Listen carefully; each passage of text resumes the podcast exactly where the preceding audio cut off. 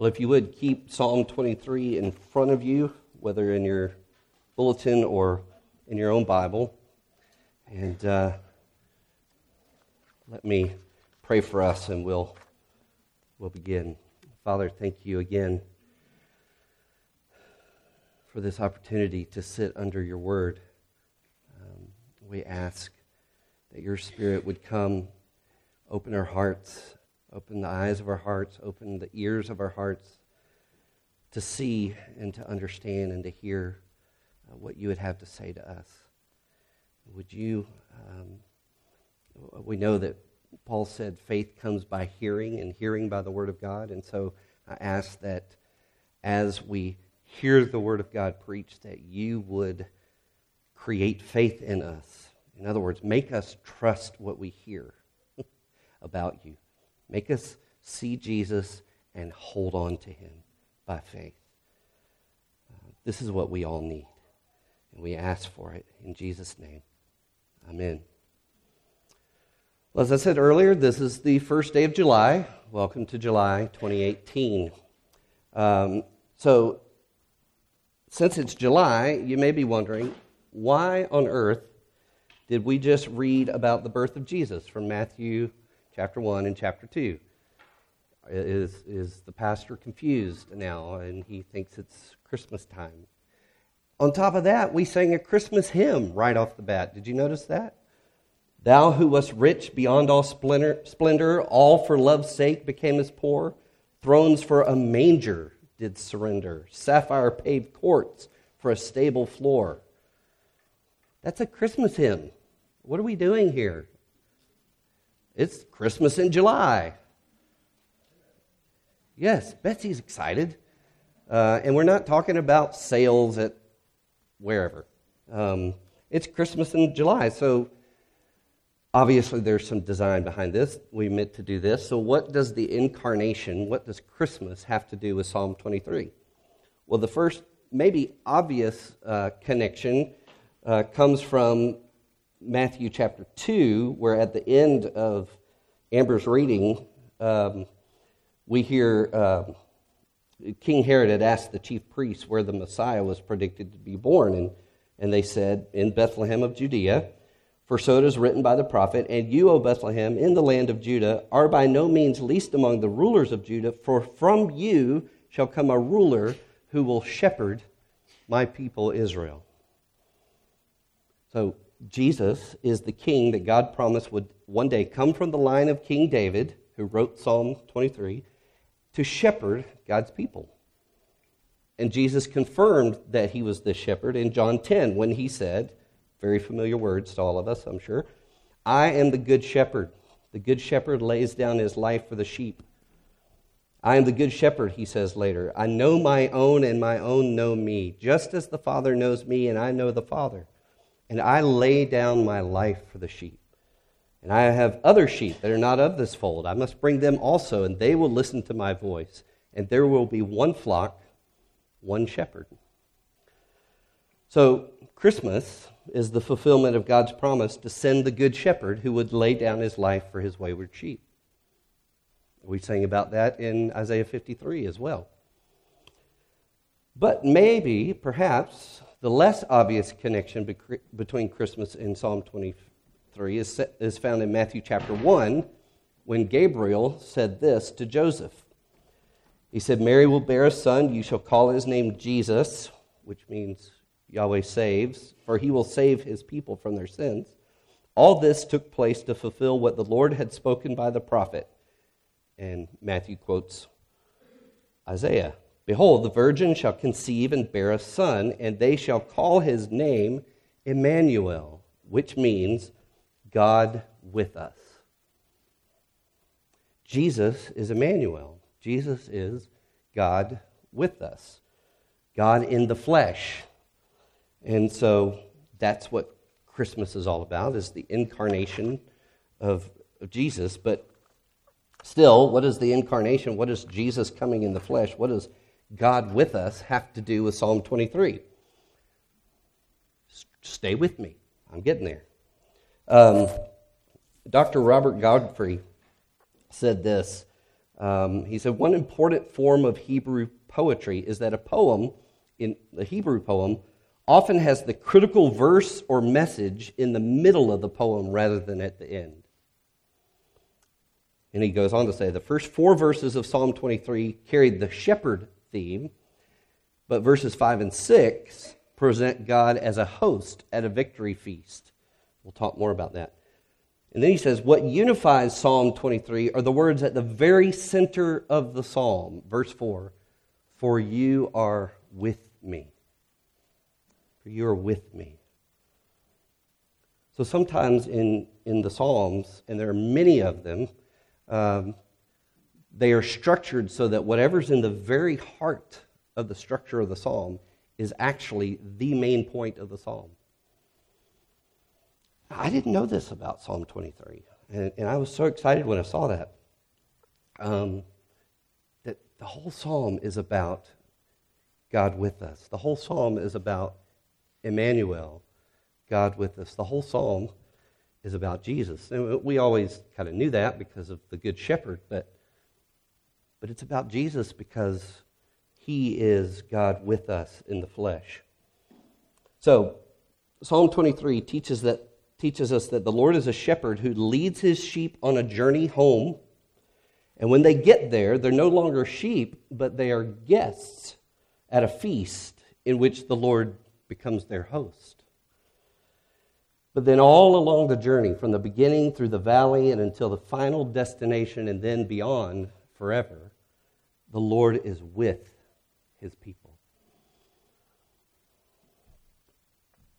Do you need to know that the Lord is with you this morning?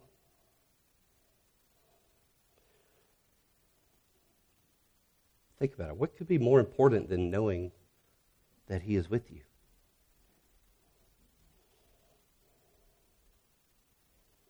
What about the man who wrote this psalm? David experienced lack, he experienced hunger, he experienced not having a home or shelter as he was on the run from his enemies, he experienced thirst in dry riverbeds. Um, he experienced fear. He was pursued by enemies and friends. Uh, he had spears thrown at him by his own king, Saul. Um, he was always in fear of dying. David knew valleys of deep darkness. He lost a child uh, when that child was an infant. He lost his grown son, Absalom, first to rebellion and then to war. And then David knew what it meant to suffer the guilt and shame of his own sin, murder, of adultery. And he begged God not to take away his presence. He begged God not to take away the presence of his Holy Spirit. So when David writes about the Lord being with him in this psalm, he knows what he's asking. He knows, he knows what he's talking about. And, he, and yet he sounds so confident. In fact, this psalm is, is in the category of psalms of confidence. He doesn't sound like he struggles with God's presence like I do. He's so confident. All that David went through, and yet he found hope in this truth For you are with me. The great prince of preachers, Charles Spurgeon, said this about this phrase, For you are with me. He said, This is the joy of the Christian you are with me. He says, The little child out at sea in the storm is not frightened like all the other passengers on board the vessel. It is asleep in its mother's bosom. It is enough for that baby that its mother is with it. And it should be enough for the believer to know that Christ is with him. And so the believer says, You are with me. I have in having you all that I can crave. I have perfect comfort and absolute security, for you are with me. And I recognize in saying this and in preaching the psalm that the psalm may not, you may not be as confident as this psalm sounds. and my hope and my prayer has been that as we look at Psalm 23 together, that, that the Holy Spirit, and, and pray right now, ask the Holy Spirit to use Psalm 23 to stir faith, to stir that confidence in Jesus as your shepherd and your host. Um, faith comes by hearing, and hearing by the Word of God. So ask the Holy Spirit to create faith in Jesus in you, to create trust in Jesus as the one who is with you in whatever valley you're going through right now. So let's look at the psalm overall, real quick, and then we'll uh, look at some details. So, since Jesus is God with us, and this is in your program if you want to, in your bulletin if you want to take notes. Since Jesus is Emmanuel, God with us, and since He is with us as our shepherd and our host, we have, first of all, provision. Verses 1 through 3. We have provision from our shepherd. And so we, we can say, I shall not want, I shall not lack anything. We have contentment in Christ. And since Jesus is God with us, we also have protection in verse 4. And therefore we say, I will fear no evil. We can have courage in Christ. And since Jesus is God with us, we also have the promise of that presence forever. Verses 5 and 6. I shall dwell in the house of the Lord forever. And, and so we have companionship with Christ forevermore because He's with us. So let's look at those. First, let's look at the provision of God's presence. Um, as I just said, I shall not want. That's kind of confusing. Um, I shall not want doesn't mean I'm not going to want anything. It means I won't lack anything that I need. Uh, I shall not want is, a, is an old fashioned way of saying I shall not lack. So when Jesus is with me, when I have the presence of Jesus, then I shall lack nothing that I need. I'm being well cared for by my shepherd, therefore I'm content. Um, David said this in Psalm 34. He says, The young lions suffer want and hunger, but those who seek the Lord lack no good thing.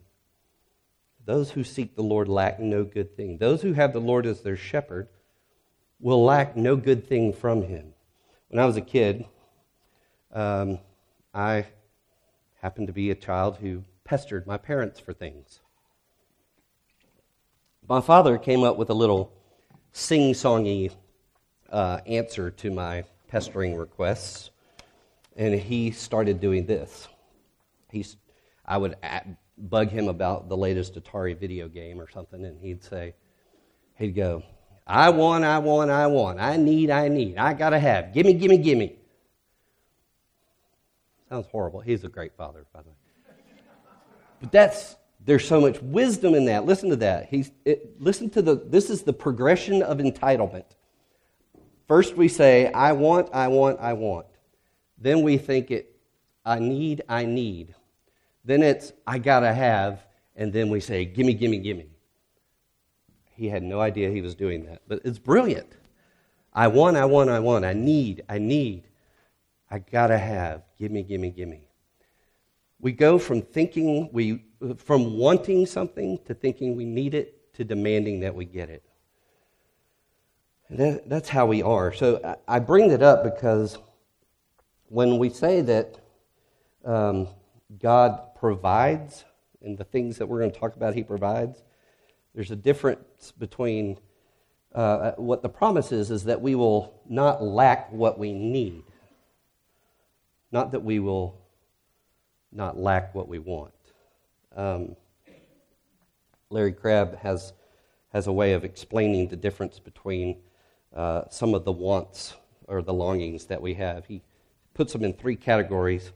The first one is casual longings, the second one is critical longings, and the third one is crucial longings. Casual longings are things that we want that are the creature comforts. We want a full belly. We want to satisfy our thirst. We want um, health. We want a nice place to live. We want comfort, things that they're mostly physical. creature comforts. Those are casual longings. And they're fine. We should long for those things. We're human. But then there's a, a second level that ups the ante a little bit. It's critical longings. And these are longings for relationship. Um, he says most of us are in touch with those longings because uh, we feel so much tension in, especially our primary relationships, that uh, when we feel angry or betrayed by people, that triggers our longing for this critical need for relationship and wholeness in relationship. Um, but then he says, when our primary relationships appear to be warm and healthy, the world could be a rather pleasant place to live. We sing of God's goodness with warmth and sincerity. We laugh easily at jokes. We look forward to an evening with old friends. We really feel quite good, he says. Um, and even if our casual creature comfort longings aren't met, we may feel intense discomfort, but at a deeper level, we say, we sense things are okay if our relationships are okay. Um, so there's casual longings, there's crucial. Uh, the third one is crucial. Uh, there's casual, there's critical, and the third one is crucial. And these are things that only God can satisfy. Uh, those other longings can be satisfied by God's gifts or his blessings, but these crucial longings can only be satisfied by God himself. And this is what Crabb says about that. A few Christians know what it means to taste the reality of God's presence when life is crumbling around them. Physical comforts may be few, and friends may be insensitive and distant, but Christ somehow moves with sweetness and strength into the depths of their souls.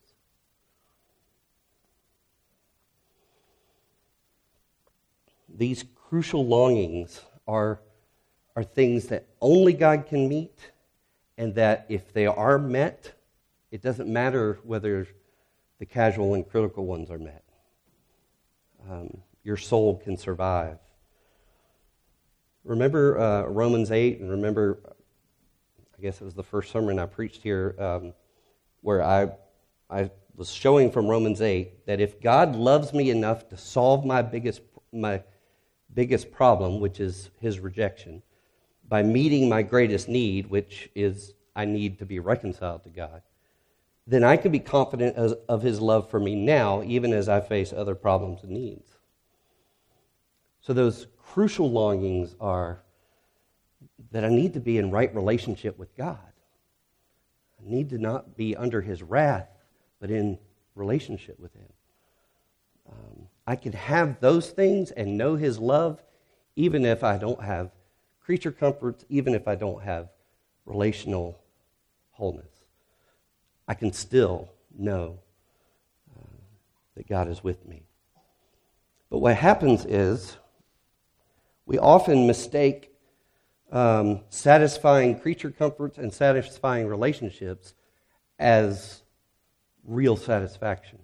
As we, we think that when we're fulfilled in those ways, then everything with God is good. Everything's okay. Um, we fill up on the gifts and are not satisfied with the giver. All right, thank you for your patience as I, I walk through that. I think it's important because what I think the psalm is promising is not necessarily that all your creature comforts will be satisfied and that all your personal relationships will be satisfying. This is, this is a shepherd who meets your greatest need. And so, quickly, um, first, your shepherd in verse 2 provides resources for your soul. He makes you lie down in green pastures, He leads you beside still waters. My soul can be satisfied in Jesus now because Jesus said, I am the bread of life. Whoever comes to me shall not hunger, whoever believes in me shall never thirst. My soul can be supplied in Jesus now. Ephesians 1. Blessed be the God and Father of our Lord Jesus Christ, who has blessed us in Christ with every spiritual blessing in the heavenly places. We have been supplied with every spiritual blessing. It's there. And my soul can be strengthened in Jesus now. First uh, Peter says in 2 Peter chapter 1, his divine power has granted to us all things that pertain to life and godliness through the knowledge of Jesus, who has called us into his own glory and excellence. God's power has granted to us all things that pertain to life and godliness. So we can be satisfied in Jesus now, we're supplied in Jesus now, we're strengthened in Jesus now. He gives us the resources we need, no matter what else is going on. But verse 2 also says that our shepherd provides rest for our souls right now because he makes us lie down in green pastures. He leads us beside still waters. Um, think about that image. Uh, a sheep lying down when it's surrounded by green pastures. That's like me sitting in a recliner when I'm surrounded by all my favorite foods and I'm starving. I'm not going to sit and I'm going to be up helping myself, filling my plate. Um, sheep who are not content and satisfied, they're going to be up and, and eating, foraging, looking for something to eat. But sheep who are satisfied and content can lay down in the midst of a, a, a field of feasting. They can lie down in green pastures. They're not up clamoring for food and water and whatever will give them life. If you have Jesus as your shepherd, you don't have to clamor and scramble to make your life work. You can rest. And that's why Jesus said in Matthew 11, Come to me, all who labor and are heavy laden, all of you who are clamoring to make your life satisfying in work, and I will give you rest. Take my yoke upon you and learn from me. I am gentle and lowly in heart. You will find rest for your souls. Do you need rest for your soul in this crazy clamor and go after whatever makes me satisfied world we live in? So, your shepherd provides resources for your soul, rest for your soul, but he also provides restoration. Verse 3 He restores my soul.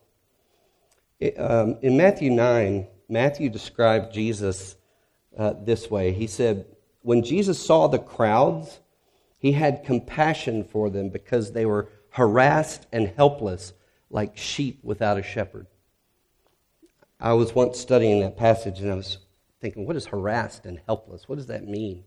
Or harassed, the word for harassed means uh, that the skin has been flayed off, and so that the inner workings of the sheep or the person's body is exposed. That's harassed. Helpless meant that uh, a, a, sheep has been cast off, has been has, has fallen down, and it can't get up. You know, you remember those commercials? Um, and that happens to sheep. They get off balance, they fall, things start to happen to inside their bodies to where they're now instead of being top heavy, they're top light, and they can't get back up unless the shepherd comes and restores them to the upright position. And they often die that way. This is why David uses this kind of imagery in other places, and he says, Why are you cast down, O my soul? This happened to sheep a lot. They were harassed and helpless. You can know this that Jesus has compassion for you when you're in those conditions. Do you feel harassed? Do you feel helpless? Jesus was described by Luke as the one who came to seek and save the lost. He wants to restore you if you've been cast down. And finally, your shepherd provides right paths. He leads me in paths of righteousness for his name's sake.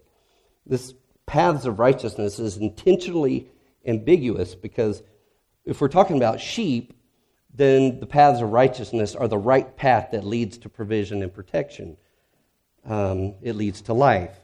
But if we're talking about us as God's sheep, it's paths of righteousness. It's the way we are made to live. Righteousness means living in line with God's law.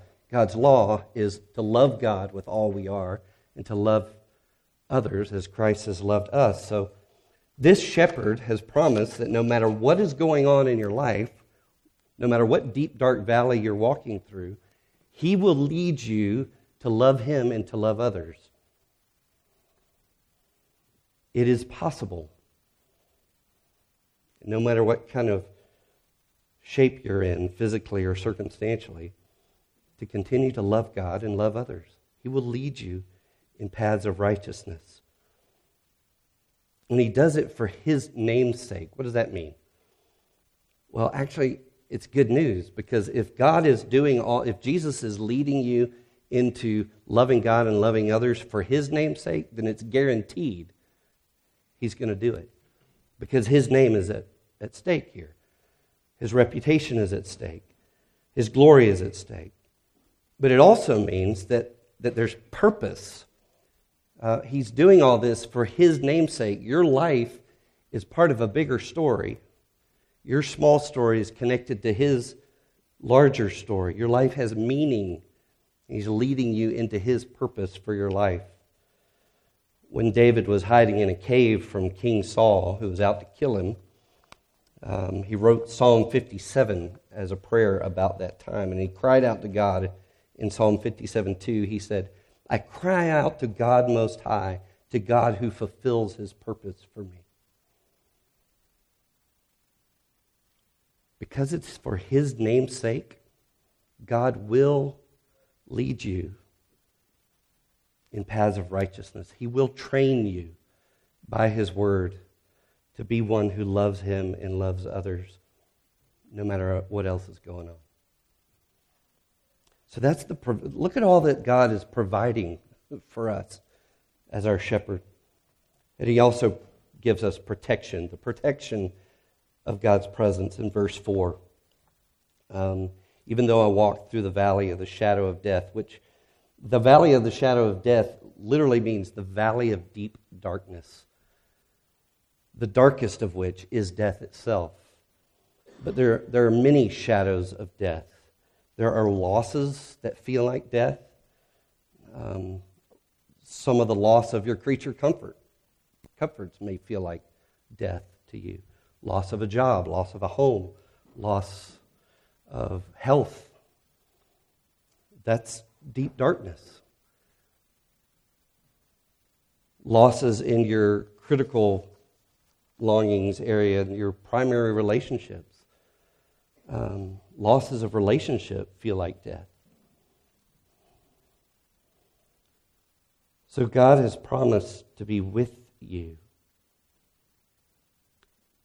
so that you can say, I will fear no evil. And sure, there are people who can walk with you through all of these kinds of deaths, but when it comes to death itself, there's only one who can walk with you through that. And he is the one who has been there himself, who died the death that we actually deserve, and then rose to life by kicking open the, the gates of hell from the inside out. And he is alive. The author of Hebrews says that this God, this shepherd, is the God of peace who brought again from the dead our Lord Jesus, the great shepherd of the sheep. So the one who walks with you through whatever level of death, whatever shadow of death you're experiencing, is the one who himself has conquered and driven away every shadow of death there is. And until you face that final enemy, there will be other enemies along the way. The Bible says that uh, our enemies are the world and the way it thinks, not necessarily the people of the world, but the world's thinking, the world's way of, of, of thinking and believing.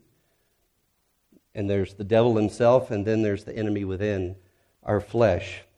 And, so until we face the final enemy, death, we're going to be facing these other enemies of the world, the devil and our flesh. But this shepherd has a rod and a staff. The rod was a, a, a club that the shepherd would use to beat away attacking animals. Um, it was, and so the rod is a, a protection that Jesus gives of the enemies that are outside of me um, the world and the devil. Jesus has promised that because he's with you, he will fight off those enemies. The staff, though, was, you know, what we typically see in the Christmas pageants is the shepherd's crook.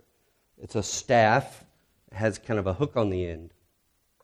Well, the shepherd would use those uh, not necessarily to fight off enemies, but to grab uh, straying sheep. Sometimes the sheep is its own enemy. And the shepherd is going to protect us from ourselves. And so the, the staff, the shepherd's crook, is a protection from the enemy within me. It's my own flesh, my own me first heart.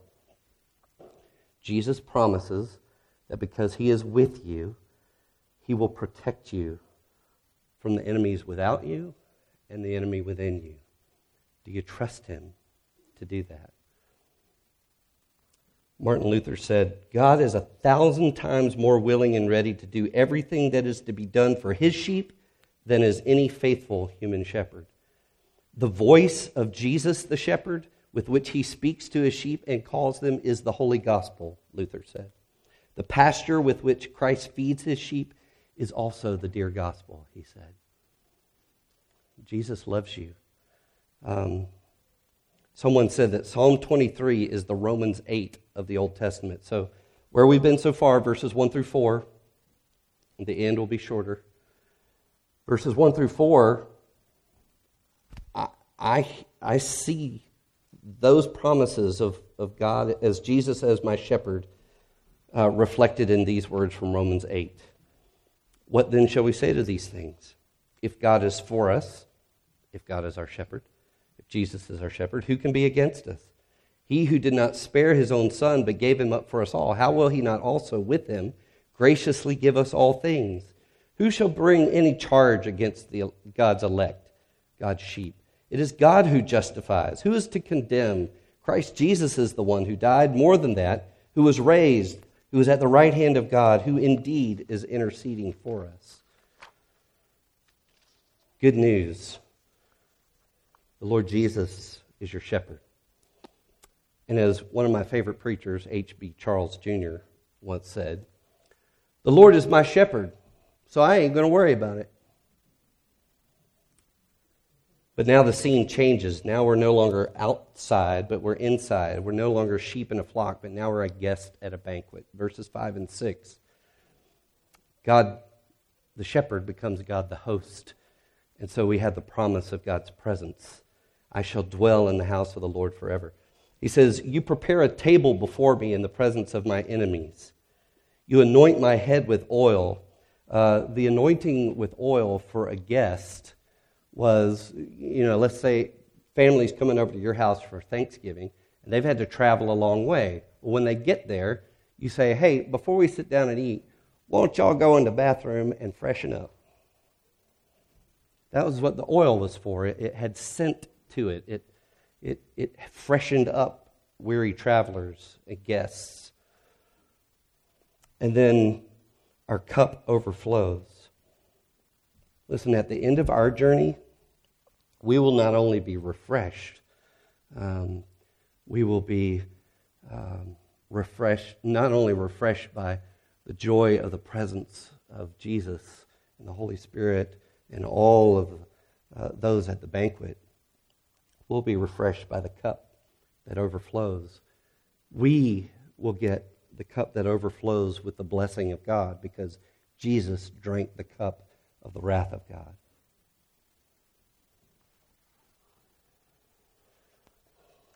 What do I mean by this promise of God's presence? Well, the name the Lord is whenever you see Lord in capitals, uh, in the Old Testament. It, behind that word is the Hebrew word Yahweh. It's God's covenant name. Um, it's his name for his relationship with Israel, and it frames this psalm at the beginning and at the end. And so we have not only the name of the covenant keeping God, the promise keeping God, then we have the characteristics of this promise keeping God, this covenant God goodness and mercy. Goodness and mercy. These are words that are used throughout the Old Testament to describe God's covenant keeping character, his commitment to his people. In fact, mercy, this word is that famous word hesed, which is steadfast love, is another way to translate it. This is the love of a God who, who is committed to bless his people with his goodness. And it's, they're not going to follow you like, where's he going? The word is actually not follow, it's pursue.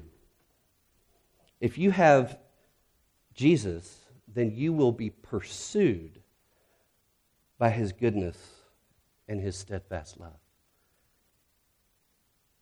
You ain't getting away from it.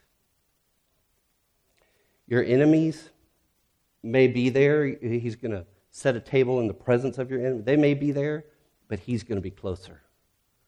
Your enemies may be pursuing you, hot on your heels, but his pursuit, his goodness and mercy, is always closer than the pursuit of your enemies. These are his promises to his people. His goodness and his mercy will pursue you through all the days of your life.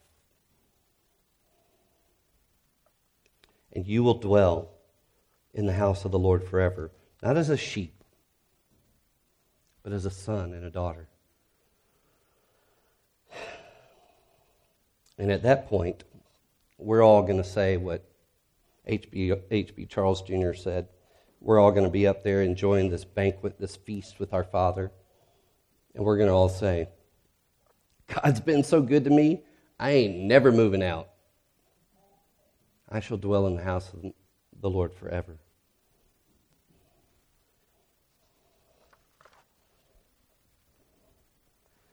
But, friends, notice that David said, The Lord is my shepherd. Can you say that? Can you say that the Lord is my shepherd? You can't be one of his sheep until you have trusted him to be the lamb who has taken away your sin. You cannot be one of his sheep until you have trusted Jesus as the Lamb who has taken away your sin by the sacrifice of his blood. It's fascinating that Psalm 23 comes right after Psalm 22, which begins with the words, My God, my God, why have you forsaken me? You remember those words? It's what Jesus said when he hung on the cross. Psalm 22 is what Spurgeon called the Psalm of the Cross. You can't have Jesus as your shepherd until you've had Jesus as your substitute. And friends, if you are trusting Jesus as the lamb who was sacrificed and slain for your sin as your substitute, then you can have confidence that he will be your shepherd now and will be your host forever. But what it takes is to admit that you're a sheep. What it takes is the humility to say, I'm a dirty, stupid, hungry, wandering sheep, and I need a shepherd. Many of you have admitted that before and asked Jesus to be your shepherd. Well, those of us who have done that, we need to do it every day. Um, and admit and humble ourselves and admit that we are, are sheep who need a shepherd. But some of you may have never submitted to Jesus and said, you know, I keep wandering, I keep wandering, I keep wandering.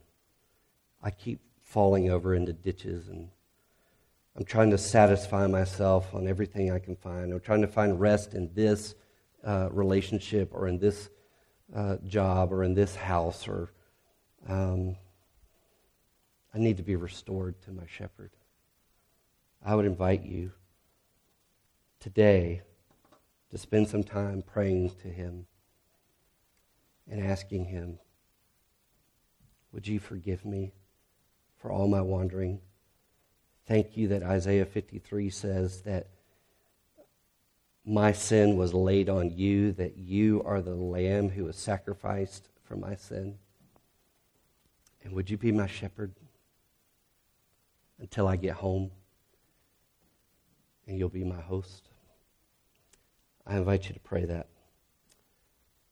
Father, would you uh, take this feeble attempt to understand and explain one of the greatest psalms in all of the 150 psalms?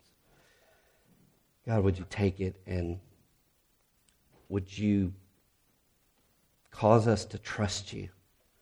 Cause us to have confidence, even in the valley of deep darkness, that you are our shepherd and you will be our host. In Christ's name we pray. Amen.